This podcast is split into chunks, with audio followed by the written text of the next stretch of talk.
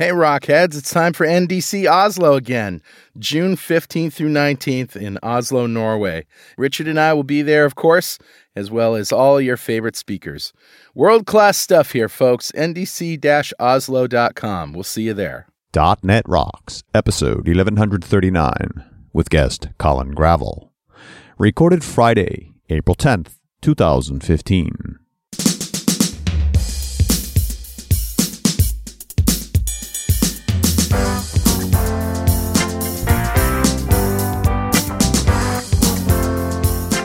Hey, welcome back. It's Carl and Richard. I'm Carl Franklin. Hey, I'm Richard Campbell. We uh, we are recording this before Build, but in reality, we just got back from Build, and man, was that awesome or what? You're gonna play the time shift game now because I think it's a week or two after Build. I know. I might so be at much fun, Ignite now because you know Microsoft conferences back to back. Why not? How did that go? Uh, it was amazing, man. You wouldn't believe it. What an incredible answer. show. Good answer. Oh yeah, All right. Well, enough foolishness. Let's start with uh, Better Know Framework because I got something real for you today. cool.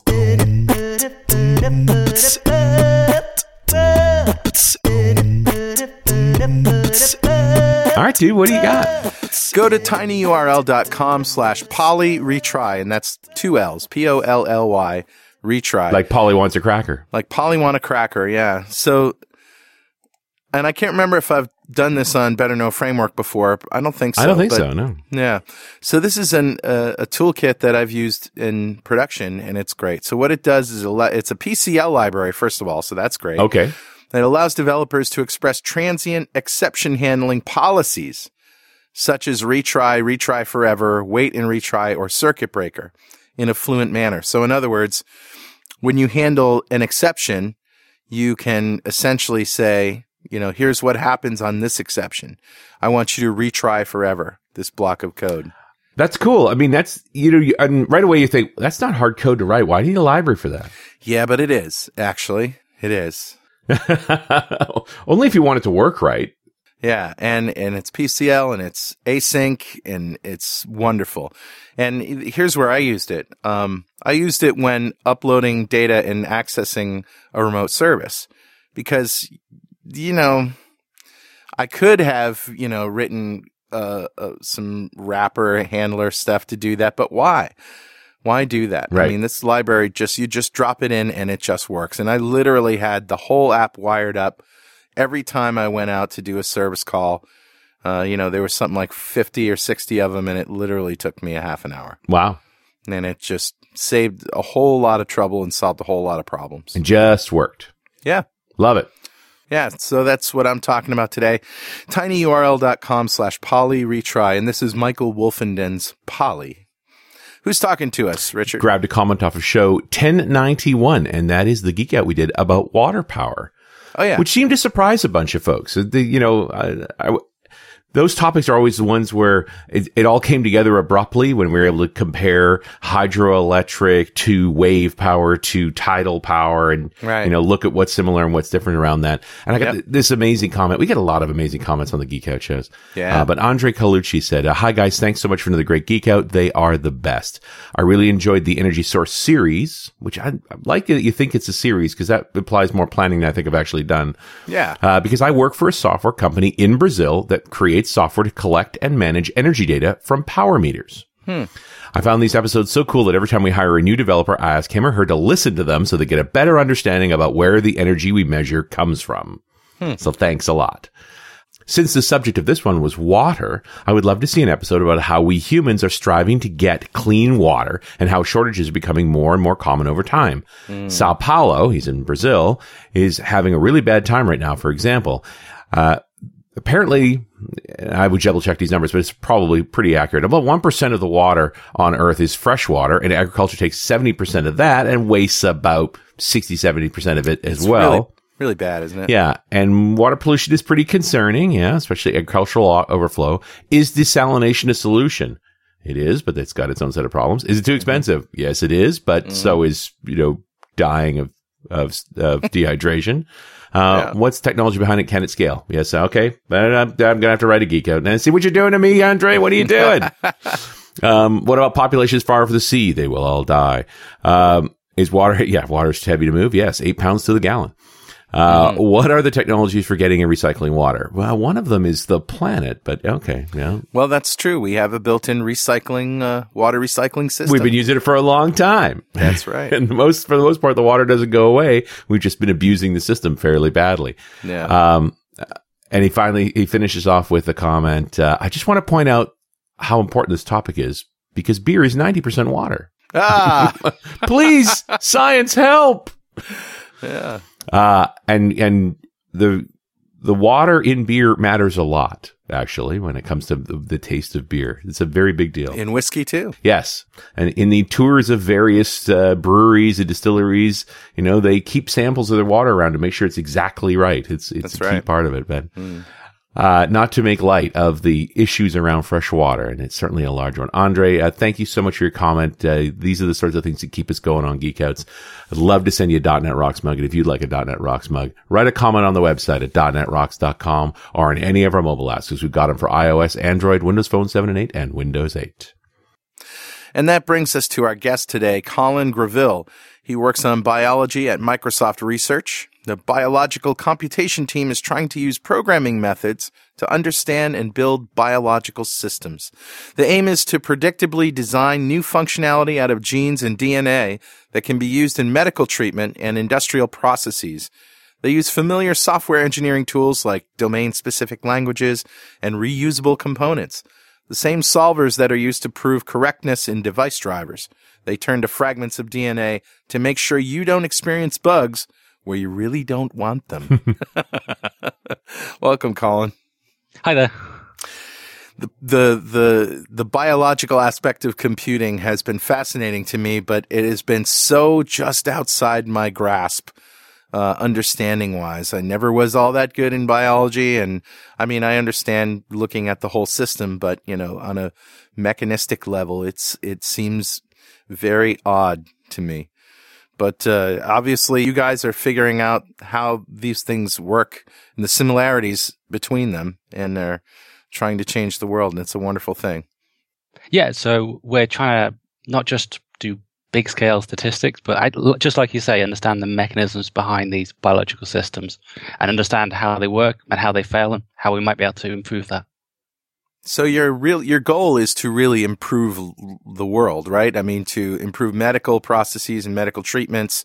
I I've just been you know, and just casual listening to NPR news, I've heard uh, there's been some breakthroughs in in uh, using genetics to find the right drugs for cancer patients and for other patients, just by comparing, you know, looking at their genetic profile.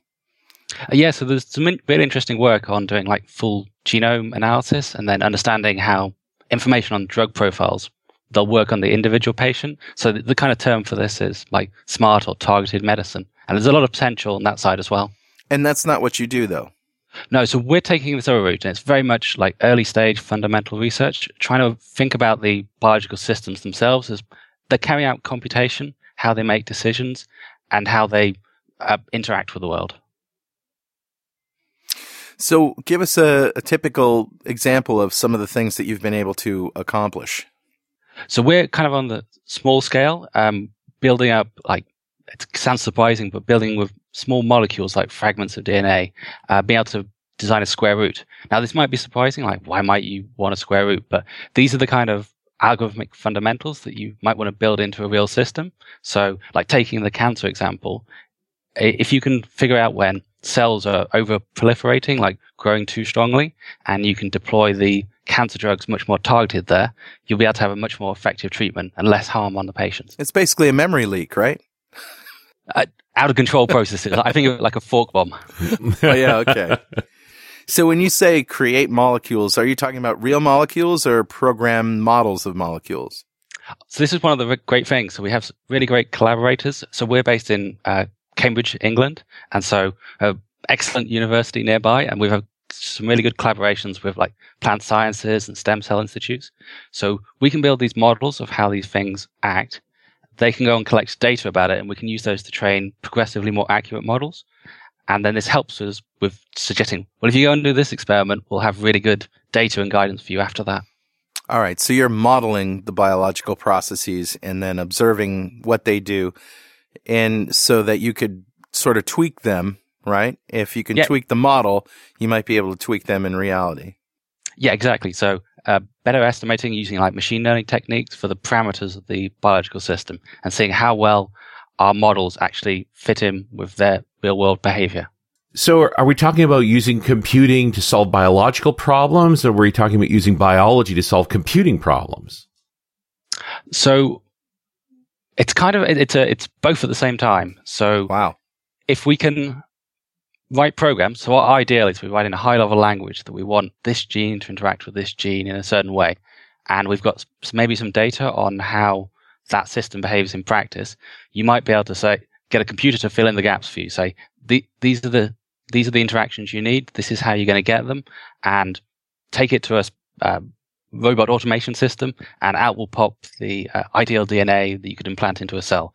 But that's that's lots of steps away from where we are. So what we're trying to do is understand what happens, what changes could possibly be made, and then we could design a, like a biochemical factory to produce the kind of uh, chemical you need out or the medicines you need out. Right. All right. And, and to, to my mind, it's not like somehow biology is a better computer, but rather, you know, inf- biology influencing the way you do computing to help biology further. Yeah, exactly. So, like an industrial process, I mean, it's all fairly dumb in a sense. The chemists have gone through the process, they know what to add at the right stages. If you could make that system a little bit more intelligent, you could get much better yields, or you might have less waste products that are coming out, or you might be able to clean up dirty waters, to Right. take your example from earlier. And it's, this is not exactly not just about medicine, but actually about dealing with a lot of different biological issues. And you said you've been able to create some molecules. So at the you know that's the something that's where you are now. What exactly do you mean by that? So if you take a double-stranded DNA, the helix, and you unravel it and you chop it into small sections, what we can do is set up uh, cascades of them gluing back on in like a predetermined designed ways. So we've got some online software that you can enter in your like slightly higher level design, and it will tell you where you need to cut the DNA. And then we have the biology experimenters have got techniques they can use to cut in the right locations, and then you put it all in together in a big soup, and it'll uh, either detect an edge or or carry out some kind of function or release some molecule that you've tied up in a little bag. That is just such a, a mouthful of uh, stuff that I don't understand. I can't even begin to ask questions. I mean, wh- what?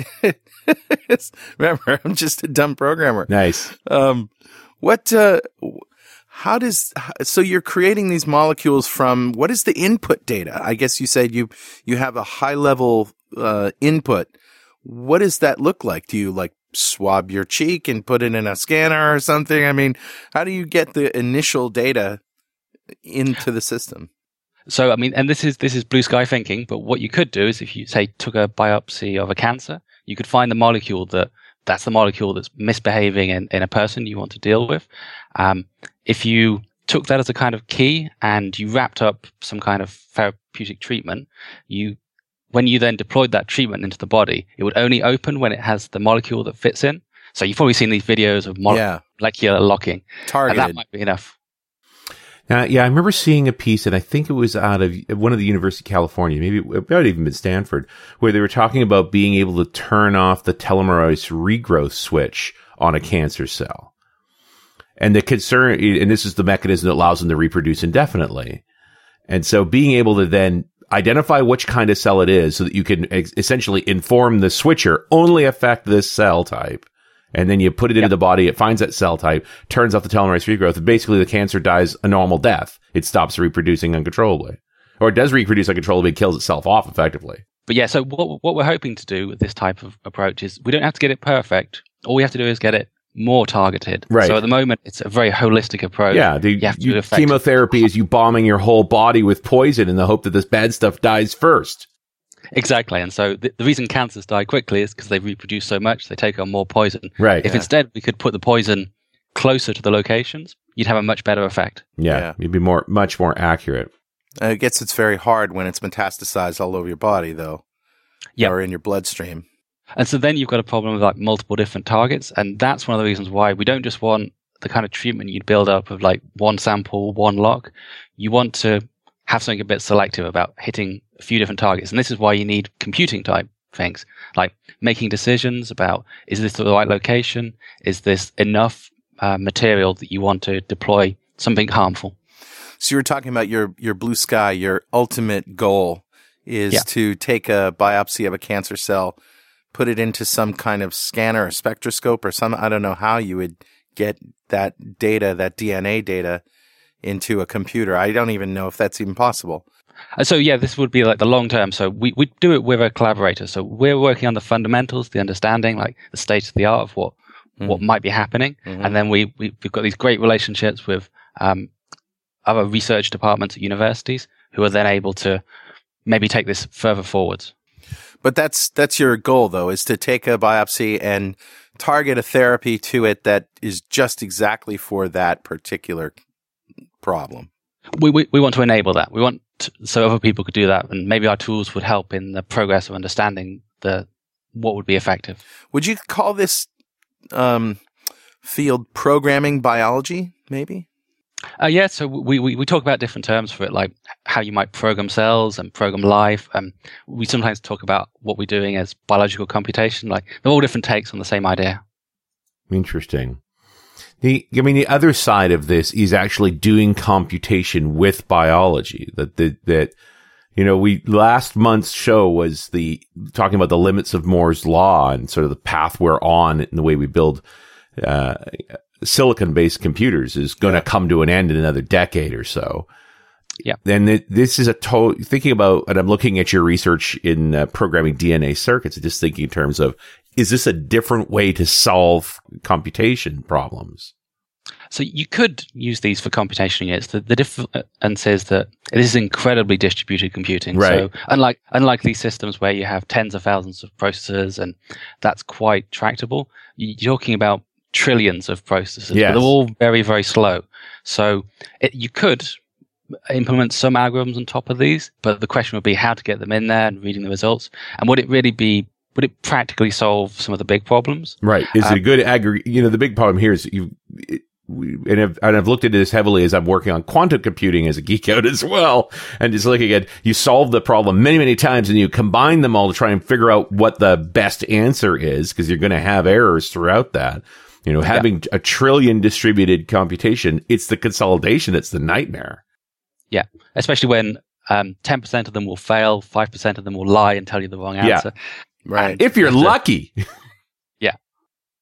So, yeah, I, I don't know there's actually a better way to solve a problem, but it is no, really interesting. But what we think of it is, is you want to deploy computing into the location. So rather than you having to take samples from an industrial vat, if you can instead put the logic you want to apply in terms of control inside there, then it can be much more effective mm-hmm. in terms of precise control and removing unwanted byproducts. But you, in order to do that, you need to have strong predictability about what's going to happen, especially in living systems. Right. And, and living systems tend not to be predictable. I mean, that's sort of their nature. Yeah. And adaptive when you've tried to put something in them. it's just a really interesting way to think. And, but size wise, like one of the things we got into when you start looking at the limits of, of Moore's law was we're getting down to the picometer scale, like the size of individual atoms. Mm. Molecules just aren't that small. Yeah, so it's it's not many many years more of Moore's law before we, if you follow the projections, it's going to have to get very very tiny on silicon based chips. Yes. I mean, there are some alternatives like germanium um, that might be beneficial, but there's not many more spaces left. So we might have to have different approaches, like you're saying, quantum approaches. yes, computing. very different way. And and you just there's always been this interesting dance, especially when you look at like neuron behavior and so forth, to say, is there quantum computation going in there naturally? You know that maybe there's a biological form of quantum computing as well that we could dance mm. against. Mm-hmm. Yep. Uh, you mentioned that there are a few sample projects uh, on the website that people can download. What would we do with those? Uh, so most of these are quite specialized. Um, we will make them available so researchers could can use them. So there's tools like RE:IN for analyzing stem cell like behavior, which we could talk about, and then there are DSD and GC, which are these t- couple of different levels. So either at the DNA level, uh, how these fragments glue together, or we think of GC as a bit more like at the Lego level that you have uh, standard building blocks, like might take something from a jellyfish and these different locations, and you glue them together and you put them into a, a full cell. Oh no, it's a Frankenstein game. it's, it's it's amazing where you can get useful reusable parts for them. Yeah. Is it are there are there any gamified things out there that uh, that you can utilize to come up with new molecules or anything else? Uh, there are a couple of. Um, I think the University of Washington has uh, some kind of gamified versions of related areas in terms of molecules. Um, I, it's it's something we're kind of interested as well. We, we like to do outreach, like um, partly why I'm on here as well, is that we like to share our research and, and get people engaged in what we're doing.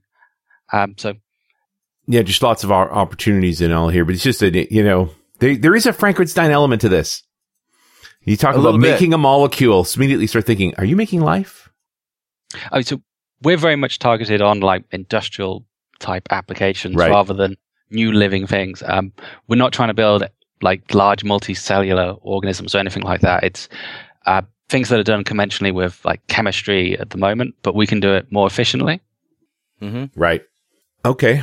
I want to move into another project then because these the, the all of these are one of those things where like I'm never coming back. Like I'm just gonna suck me in. Let's talk a little bit about DSD. I'm I'm looking at the programming DNA circuits part here. So this is a a domain specific language for DNA programming.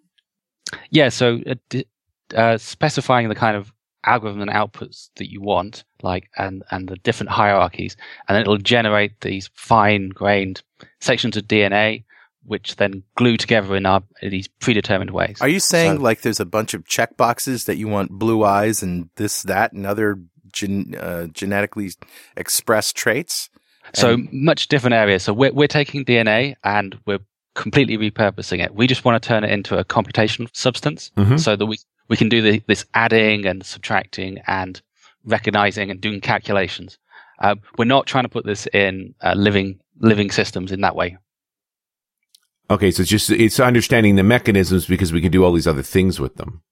Yeah, exactly. So it's it's just a very convenient like um, a biochemical fabric we can use to do these uh, algorithms rather than saying putting it into people or anything like that. It occurs to me as we're talking about this that we tend to think of you know genetics and DNA as this stuff that we can just manipulate and throw stuff around, but the reality is it's so effing complex that we're just you guys are just trying to figure out the the building blocks of how to manipulate things. Yeah, so I mean, some some of the people I work with they, they talk about as like the uh, the basic programming language, but for uh, biology, like at the very very start of like predictable direct control.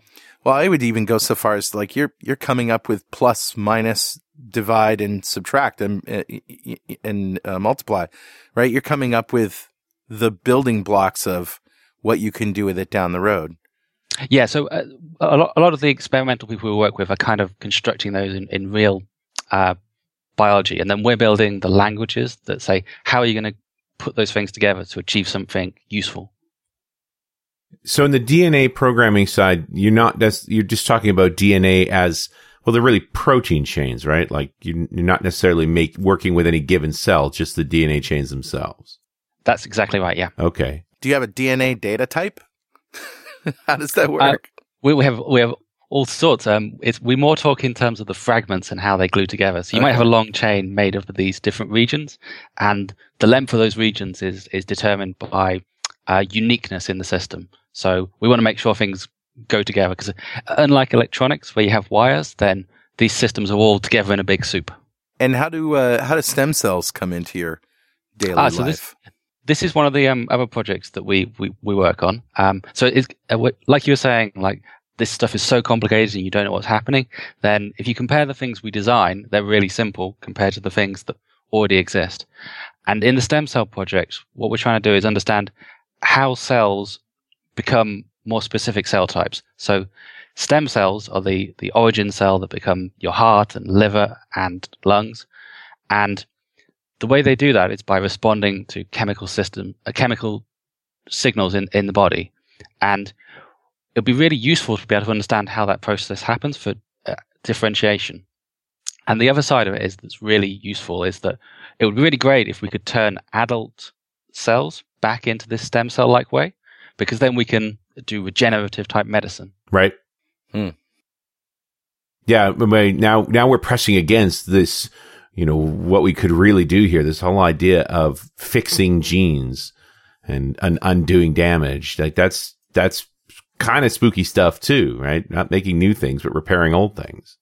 Well, because there's there's history in this. So things like bone marrow transplants Yep. are, are fundamentally Oh, yeah. making use of stem cell like behavior. But you'll tend to get those from a donor, so somebody else, uh, into a patient. Mhm. There are certain ex- uh, attempts to take people's own um, stem cells as well.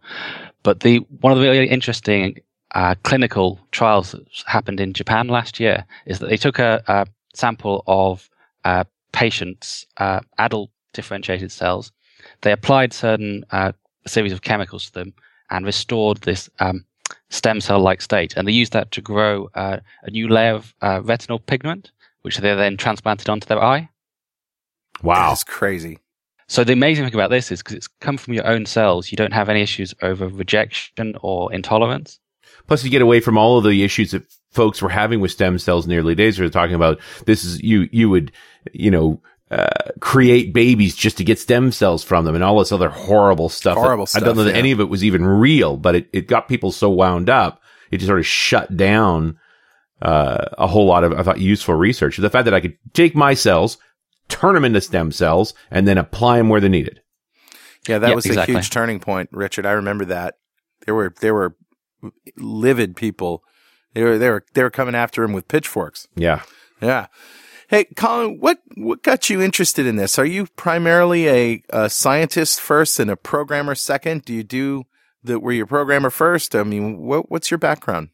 Uh, so I'm definitely a programmer, so I, I've tended to work on some of these more uh, research type applications. But I spend all, all day with um, writing F sharp and C sharp sometimes, and TypeScript as well. So to build all the tools that we're kind of talking about. Um, so I'm mainly here to like help the researchers who are doing this kind of amazing work. Richard, Yeah, buddy. know what time it is? Must be that happy time again. Time to admit I have no freaking idea what Colin does every day at work. I think it's really cool, though. it's really cool, but I got nothing. I got no idea. oh my God. This is so amazing. It's actually time to give away a DXperience subscription from Developer Express to one lucky member of the .NET Rocks fan club. But before I tell you who won, become a UI superhero with DevExpress UI controls and libraries and deliver elegant .NET solutions that address customer needs today and leverage your existing knowledge to build next generation touch enabled solutions for tomorrow. Whether it's an office inspired application or a data centric analytics dashboard, DevExpress Universal ships with everything you'll need to build your best without limits or compromise. Learn more and download your free 30 day trial at devexpress.com. Awesome, dude. Who's our winner? Today's winner, Richard, is Sean Kenny. Congratulations, Sean. Golf clap for you, sir. Is that the clappers? Did you I find got the clappers. I found them. I found them. They were they were hidden over away? there. Sitting over there, some not on my desk where I usually throw them. Right. Uh, so Sean Kenny just won a uh, DXperience subscription from Developer Express, a big pile of awesome from them. And if you don't know what we're talking about here, go to .netrocks.com, click on the big Get Free Stuff button, answer a few questions, and join the .NET Rocks fan club. We have thousands of members all over the world, and every show we give away stuff from our sponsors, and every December we give away a $5,000 technology shopping spree to one lucky member of the fan club. And we'd like to ask our guests, Colin, if you had $5,000 to spend on anything in technology today, what would you buy?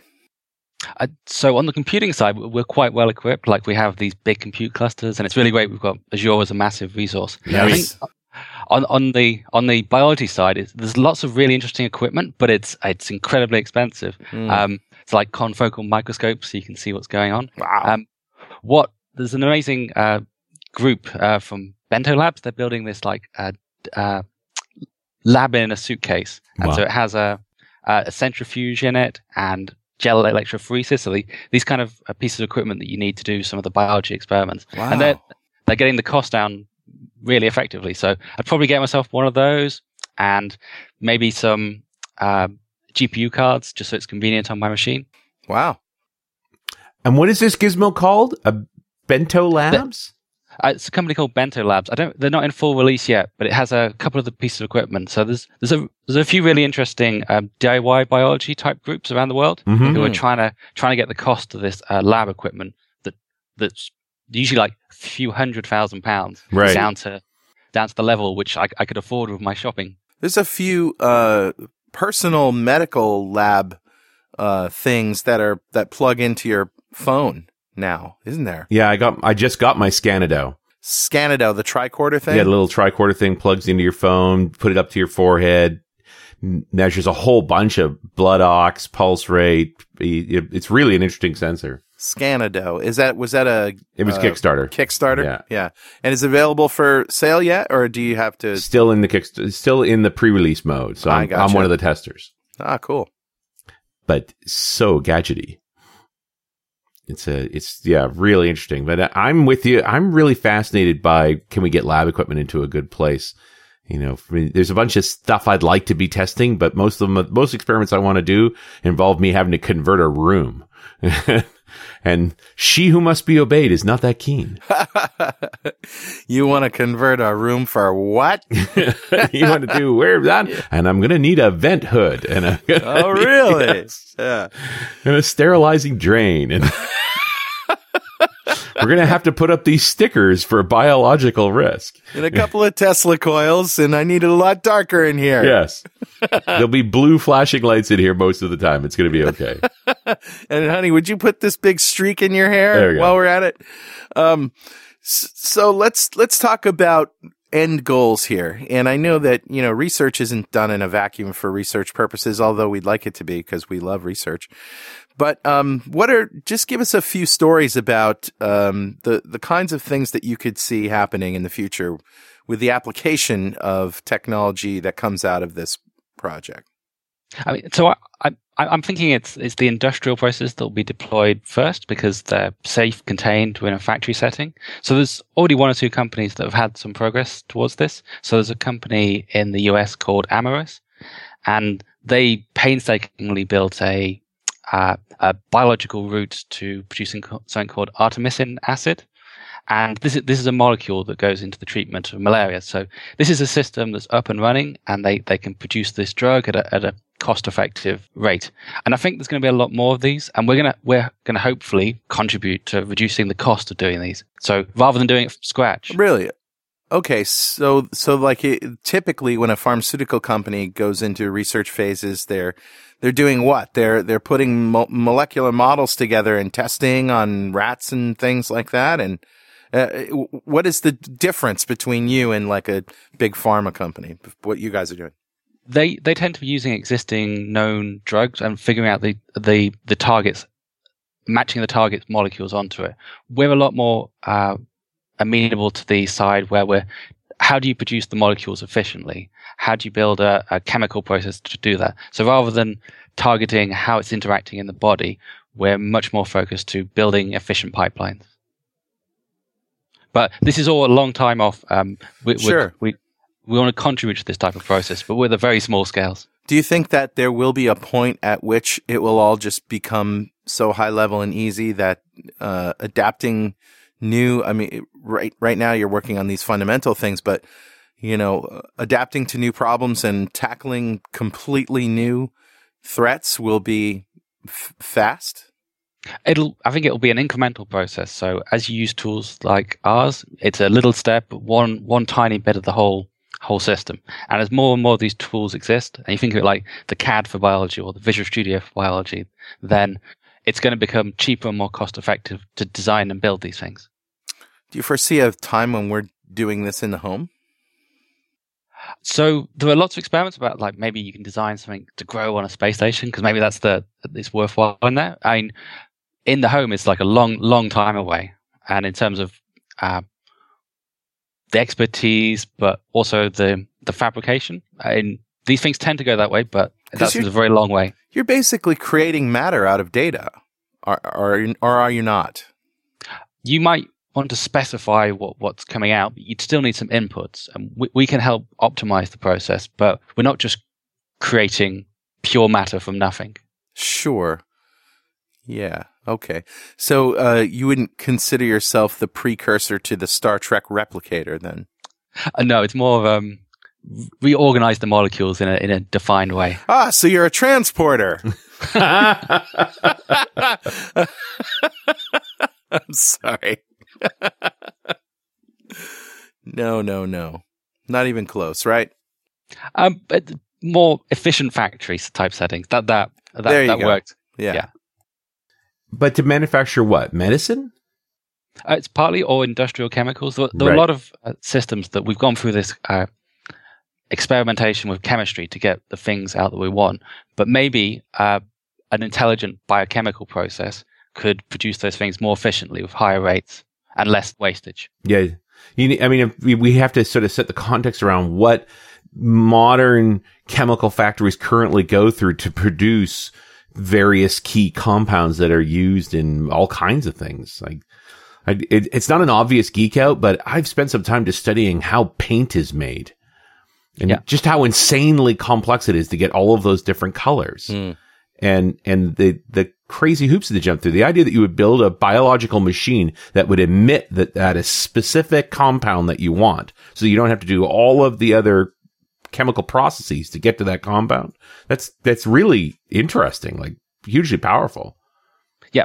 We just need to make the tools work so we can do the design and then figure out with our, our, our collaborators how, how you could construct these things because it's often a challenge. And then we can start getting towards these kind of applications. Yeah, I mean, just take this in a slightly other direction. Another piece I was looking at was a uh, a modified form of algae whose waste byproduct was gasoline. You know, I was just thinking about that, Richard. I was thinking about the biological, the ecosystem or eco-friendly or the green uh, applications. Yeah, but just getting away from refining, which has all of these other implications and problems, into what I really want is gas, because gas is pretty good. It's useful for a lot of things. How do I make it in a less destructive way? I don't know that you're going that way, Colin.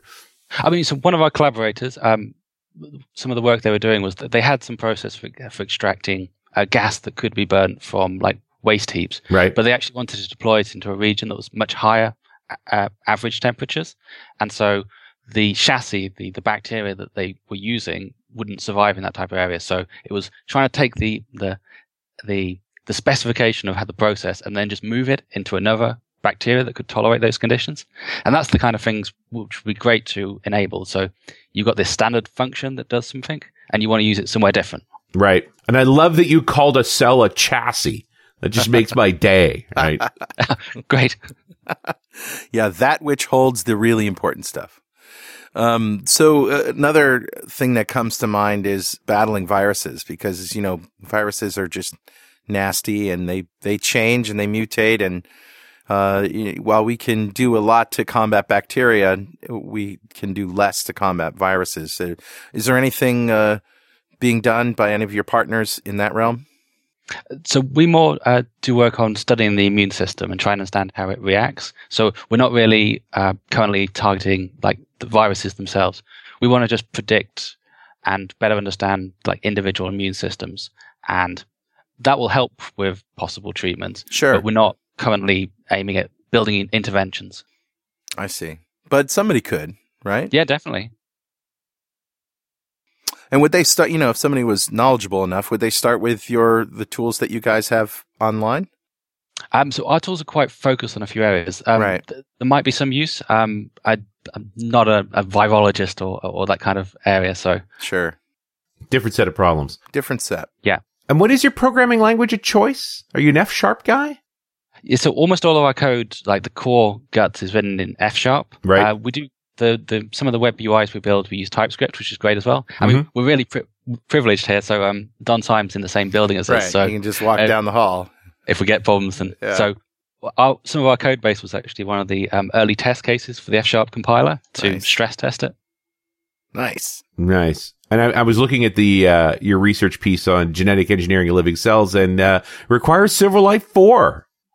Um, so various versions we've got. Um, four and fo- four or five would work. So most of the deployed tools are still Silverlight Right. because it gives us um, convenient access to like uh, multi-threaded code.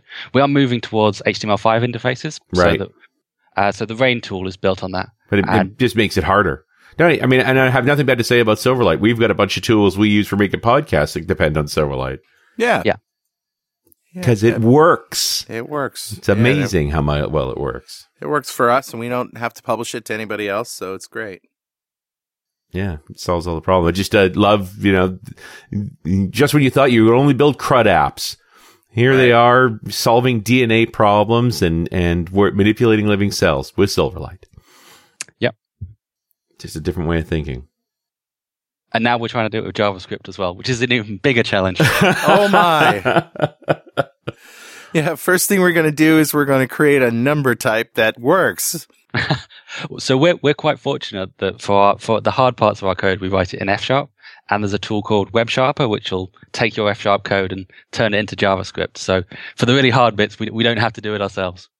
Interesting. Web oh, Sharper. Yeah, that's right. I'm just, I'm just, I want to look that up because I think I want to include those in the show notes. It looks like an interesting tool. Yeah, they, we were just talking to Scott Allen about this is the way of the future that, you know, transpilers to JavaScript uh, are, uh, and especially in a vertical like this, right? Well, these guys don't care about JavaScript. They just want to get their code running.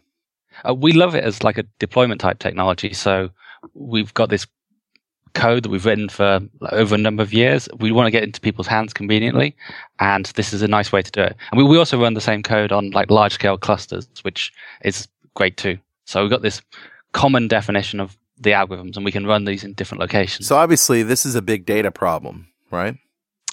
The data is actually small to medium. It's it's really oh, big oh, yeah. compute problem for us. So in some of our cases, we have like built up uh, relatively big data sets, but nothing compared to like enterprise data.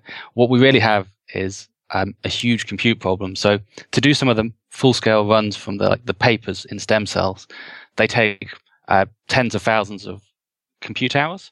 Um, it's and it's great. We can just spin those up on Azure, and we we can get the answers we need in, in great time. So, nice. are you using Hadoop? So mostly it's all compute. So we don't. Okay. We don't really need um, the aggregation and replication. So it's really simple, like MPI style type code. Okay. There's just a lot of them. Yeah, a yeah. huge amount. that, that that tends to be the nature of genetic algorithms, right? Highly parallel, many small compute points. Mm. Basically, the way same way the cells work. Mm-hmm. Yeah, I mean, so what we've done is we're taking a problem that was basically intractable. We're using a, a great piece of technology from Microsoft Research called Z3, which allows you to attack the problem more efficiently. But even then, it's still a huge problem. And so then we have to deploy huge amounts of compute resources against it. Right. And how convenient you have an Azure data center just up the road from you. It's extremely convenient. I'm, I'm, beginning to get it now. I'm, I'm, it, the big picture is sort of congealing. Yeah, it, it is kind of difficult dinner conversation though because there's it's so specialized and complex. That's one of the reasons we really like the tools we build because they're highly graphical and they help the biologists who also kind of have a hard time with this viewing their world in computational terms. Right. And the tools really help them uh, put it in their own uh, understanding and allow them to make these predictions they find really useful. So when I'm, I'm looking at like some of the graphical visualizations from uh, programming DNA circuits. Uh, is, is, that just a, a video for an entertainment sake? Was that actual a visualization of the data result? So the uh, DNA you're seeing there, hopefully you can put the video in the show notes as well. Absolutely. Um, that's of a real computation that was designed in DSD. Um, what you're seeing there is how it might look in a, in a fully rendered graphical form right. to get people give a bit more intuition if you come from a molecular take on it. In the tool themselves, it's really highly schematic, the short lines that they, they pack a lot of information in, but they don't give you an intuition about what's really physically happening. Mm. Right. And there's one of the videos that shows much more of a whiteboardy kind of schematic model. So that's, that's actually what the app does. Exactly. Yeah. Okay. But then you, then you've done this lovely three dimensional rendering of it as well. And I could see where if you were a biologist, you've you've heard of uh, you know you're into this idea of the zipping of a DNA helix and rezipping of it, and, and you've actually got a visualization of that happening. Yep. Hmm. So here's a, a, a lay question that I hope you can answer for me. How much time does it take with uh, uh, current technology to sequence a genome? Like you know, if if I take my my genome, you know, my personal DNA or whatever it is and I want to turn that into a set of data. How long does it take to do that? I think it's it's down and quite low, but what, what I think what they tend to do is they don't always sequence the whole thing. Uh, they sequence sections of it if they're doing it for like medical testing. Right. If you're looking for like an inherited conditions, um, I'm not sure. I mean, I think well, 23andMe are the, the big ones in this field. I think. Sure. Um, I'm not sure if they have information on it, but the really interesting thing from our perspective is not just the time, but the cost. That it's actually the cost to sequence has been dropping f- significantly faster than Moore's law. Hmm. So the ability to uh, sequence the whole genome for, for research purposes is Right. down to like hundreds, thousands of dollars, down from like the first one when it was done of like billions of dollars. wow. And it, it, the, the trend seems to be continuing for a while yet, which in this case is really promising in terms of the sequencing for reading your DNA, but also the synthesis and generating it, which is also dropping at a phenomenal rate. So do you foresee a future and, you know, put on your long future goggles here. Do you foresee a future where you walk into your primary care physician, you know, or whatever, you s- sequence your DNA? Your DNA doesn't change over your life unless it mutates, right? So maybe you would get a get a sequencing done every 10 years something like that and from that could come a whole bunch of uh, well, a data set that researchers such as yourself or, or not yourself, but, you know, manufacturers of pharmaceuticals, doctors, whatever could use to target therapies to you. Yeah, definitely. There's um there are tools for doing point of care sequencing. They're still comparatively expensive, but this seems very likely. Um, the costs are dropping phenomenally. The question is what you do with it at that point. So in, in the case of genome data, that is relatively big, and if you aggregate it with other other patients, then that is the kind of thing where you need uh, something like Hadoop and a, and a cloud provider to get that data up to, so you can do the analytics over it. Because somebody's uh, just a single person's genome it, it doesn't give you very much yet. You need to do searching about what that implies. Right. And I know that there are projects out there that are doing this. Yeah, so there's a couple like a of much higher scale, like several thousand from either regions. So I think Japan has one ongoing as well. Fantastic. Well, Colin Gravill, it's been a pleasure talking to you for this uh, for this time, and this is fascinating stuff. And I'm, I think I'm just beginning to get it. So this is great. Been great for me, anyway. Yeah, great for me too. Thanks for inviting me. All right, Colin. Thank you, and we'll see you next time on .NET Rocks.